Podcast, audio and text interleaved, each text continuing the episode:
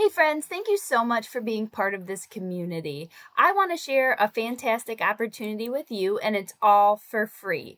My friend Shannon April is a petite stylist who is on fire. She's out in California and she put together this beautiful summit and it's called Bye Bye Frumpsville 2022 and it's geared toward being fit and fabulous.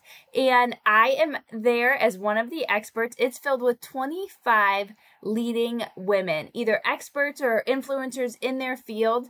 And what it is is 14 days filled with cutting edge, motivating strategy, inside access to just helping you step out and into your style and improve your health. I want you to be the first to sign up. It's going to start April 25th. So I have the link in the show notes. Go and click on it now.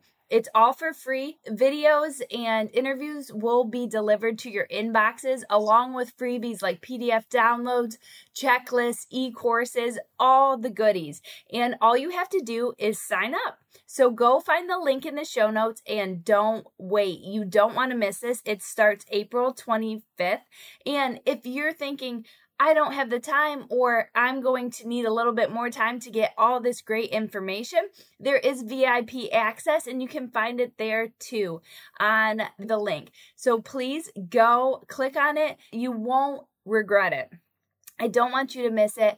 Just living a fabulous 2022. And who doesn't want to do that? So go now and sign up for the free summit. I can't wait to see you there. Hi, friends. Welcome to the Fit Christian Woman podcast, where we make health and fitness fun, inspirational, and transformative from the inside out. I'm your host, Kelsey Bryant. I'm a wife, mom, daughter of the king, and a clinical exercise physiologist. I'm here to help you finally find a fitness plan that works for you and glorifies Jesus. So fill up your water jug, put on your yoga pants. It's time to get fit. Hey, friends, welcome in. I am so excited. This is going to be an episode full of scripture, and that just delights me. I think that it just flows so nicely with the last few episodes. And if you haven't checked those out, and especially the one with my guest, Tammy Stewart, please take time to go and listen. That one is episode 16. Tammy is a good friend of mine and she's a licensed social worker and she breaks down examining our thoughts and our behaviors and it is so good. And I bring this up because today we will talk about who we are in Christ. And Tammy teaches us how our thoughts can become our belief systems. So, if we're not 100% sure who we are, then we can easily believe what others say about us, or we can find our worth and our identity in areas of life like mom or our careers, or even worse, we can really let our feelings kind of declare who we are. So, it's so important to get rooted in truth because when we're confident about our identity, we can really get clear on our actions our purpose, and our calling. And identity really was the catalyst for me and my relationship with Jesus and my freedom in all of my freedom. Finding my identity in Christ freed me from warped body image issues, poor relationship with food, and comparison. So, I just hope that this episode is really a blessing to you. Because what this identity gave me, what identity in Christ gave me, is sure footing and confidence and strength to continue. It emboldened me to do what I'm doing today. When I sit here and I, I talk about Jesus with you and I share about your health journey, this is all because I am confident in my identity in Christ. And I want to remind you, as always, and especially if you're a new listener, that I am nothing special. Everything I can do, you can do it too. Depending on gifting God's given you, you can probably do different or greater things than I do. And I just kind of tell my story freely to encourage you and to walk alongside of you. And if it's okay, today I want to be vulnerable and share a part of my story with you, and especially surrounding identity, because just like I mentioned a minute ago, It truly was the catalyst in finding freedom and strengthening my dependency and my relationship with Jesus. The first part of Revelations 12 11 says this They triumphed over him by the blood of the Lamb and the word of their testimony. Meaning that we triumph over Satan when we share what Jesus has done in our lives because he is hope. And when we share what Jesus did for us, others believe it's possible for them too. So I want to encourage you always to be talking about Jesus, what he's doing in your life, and sharing with others because it brings freedom to them. It plants those seeds and it can help others to know him on a deeper and a richer level. And I share this because we serve an abundant and a limitless God. And He doesn't just want to give me good gifts, but He wants to give them to you too. So let's get into it my story really kind of started about four years ago when my family was uprooted and we moved a thousand miles away from everything that I knew. Moving or being somewhat distant from family was nothing new. I was about two hours away from my family, but now I'm many states away and from one end of the country to the other. And we moved for my husband got a great job opportunity with the company that he has been with for a while and he's still with. And it was a beautiful opportunity. But with that came some loss, for me at least. I was no longer with my family, being close by. I left all of my friends. I came knowing no one. And I left a great job, a job that I truly loved and cherished and felt like I was making a difference in people's lives. So I loved my job. And when we left, it was, of course, exciting. I'm always looking for a new adventure. But after a while and sitting with it, I kind of started to get depressed. I was meeting a few people here or there and trying to find some friends, some church family, really still looking for a job. And that was really important to me even if it was a, a part time or a full time job, I didn't mind. I didn't care. I wanted to continue to do what I thought gave my life purpose. And I was really sad and reluctant to give that up. And I continued to search for a very long time to find a job. And going through that, and when I kept getting either no interest at all or I would get these kind of strung along on these possible opportunities that never really turned into an interview or anything progressed from that. It was really depressing. I was sad. I was lonely. I was scared. I was living in the past because I was dreaming of our previous life and the job I had and the friends I had and how close family was. And I was really stuck. I thought that by getting a job, it would, of course, bring friends and socialization, which is true to some extent. And I also thought that it would stop me from being lonely. It would end me feeling depressed because I would have purpose again.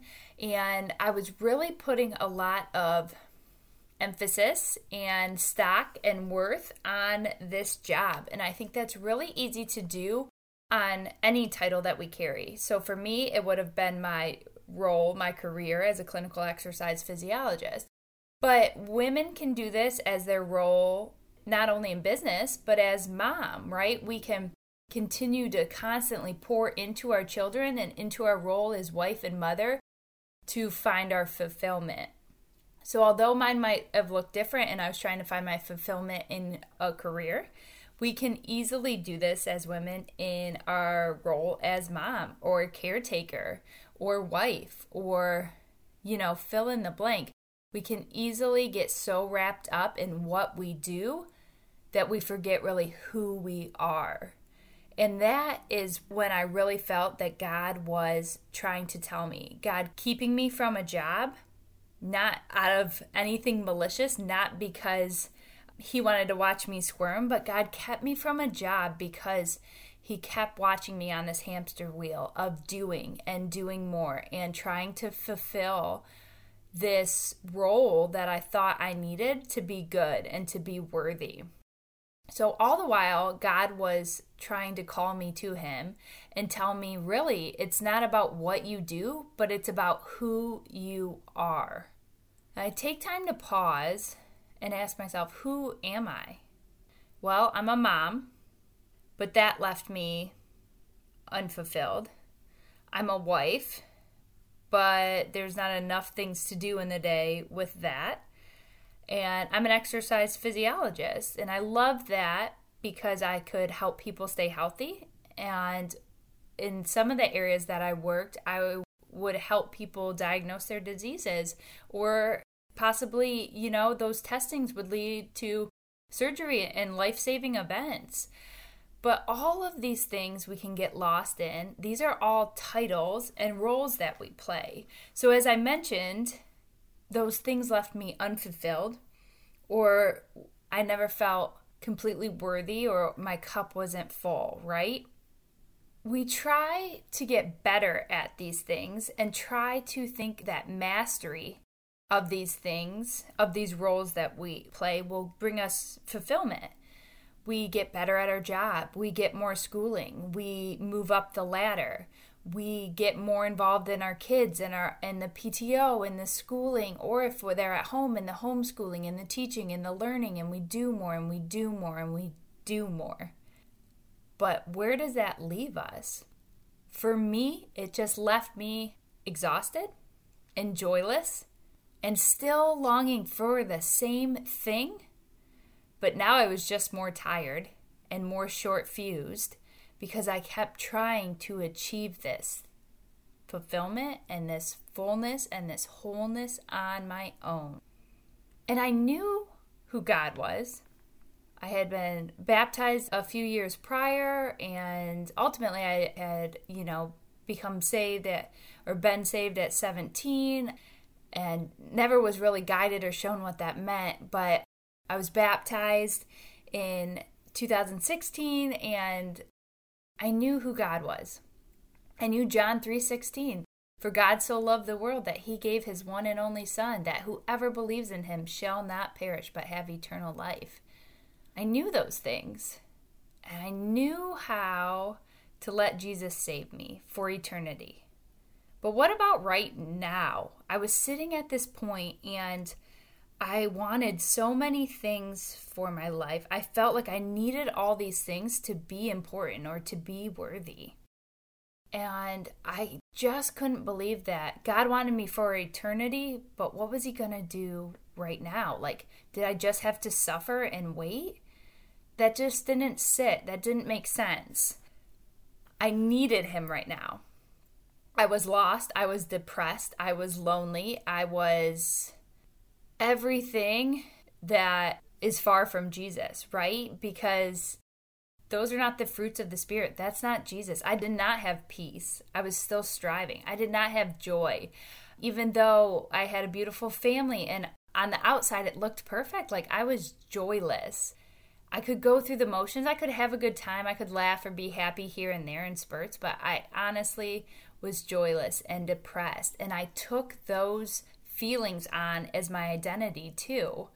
So I knew that Jesus, I let him save me. I knew he loved me and had me for eternity. But what about right now? What about right in that spot? What about right at my rock bottom? Where was God? I knew God was not a distant God, right? Because just like John 3:16 said, he came to the earth to be with his people. And then he sends the Holy Spirit to live and guide us at every moment after we accept Jesus as our Savior. So, what I really went looking for was a deeper meaning of what it meant to be in Christ, what it meant to be quote unquote saved. In John 1:12, yet to all who did receive him chose to believe his name, he gave the right to become children of God, children born not of natural descent, nor of human decision, or of husband's will, but born of God. So, for all that receive Jesus and they believe in his name, he gives them the right to become children of God. So, a child of God. Okay. So, that is now my identity, those in Christ Jesus. are children of God. It sounds great. So then I needed to know more. And for me, Romans 8 is part of God's heart, right? It's titled in my Bible, Life Through the Spirit. And if you haven't really read it on your own, please go and read it for yourself. Romans 8. Take time and study in it. Get yourself out, you know, a study Bible or do some Google searches and go deep in it because it is so life giving. So I'm going to read. I told you this episode will be full of scripture. I'm going to start at Romans 8:10. But if Christ is in you, then even though your body is subject to death because of sin, the Spirit gives life because of righteousness. And if the Spirit of Him who raised Jesus from the dead is living in you, he who raised Christ from the dead will also give life to the mortal bodies because of his Spirit who lives in you. Therefore, brother and sister, we have an obligation, but it is not to the flesh to live according to it. For if you live according to the flesh, you will die. But if by the Spirit you put to death the misdeeds of the body, you will live. For those who are led by the Spirit of God are the children of God. There it is again. And 15. The Spirit you receive does not make you slaves, so that you live in fear again. Rather, the Spirit you receive brought about your adoption to sonship and by him we cry, Abba, Father. The Spirit Himself testifies with our spirit that we are God's children. Now, if we are children, then we are heirs, heirs of God, and co heirs with Christ, if indeed we share in His suffering, in order that we may also share in His glory. And understanding Romans 8 and really sitting with this scripture is what changed my life. If I understand that I am a spirit who raised Jesus from the dead, think about what power I have access to, what power you have access to. But it's only accessible if we believe that that's true, if we believe that Jesus came and saved us, and then we are transformed. Our identity is new. I no longer sit here as Jess Kelsey. I am now a co heir with Christ. I am a daughter of God. We're adopted into the sonship, right? Sonship means sons and daughters. Adoption. God becomes our dad and he sees us as children of God. But I have to believe that in order to have power and access to the power that can raise Jesus from the dead. And that power, living in that power day to day, is what has freed me from depression and loneliness and a warped self image and the fleshly desires of cravings and temptations from food. Just like it says right here in Romans 8 13. For if you live according to the flesh, you will die. But if by the Spirit you put to death the misdeeds of the body, you will live. Another point is that in 2 Corinthians 7, let us purify ourselves from everything that contaminates body and spirit, perfecting holiness out of reverence for God. In accepting this as my identity, as accepting Jesus as Savior and then letting all the truths brush over me, the truths of the Bible, it didn't lead me into fear and it didn't lead me into slavery.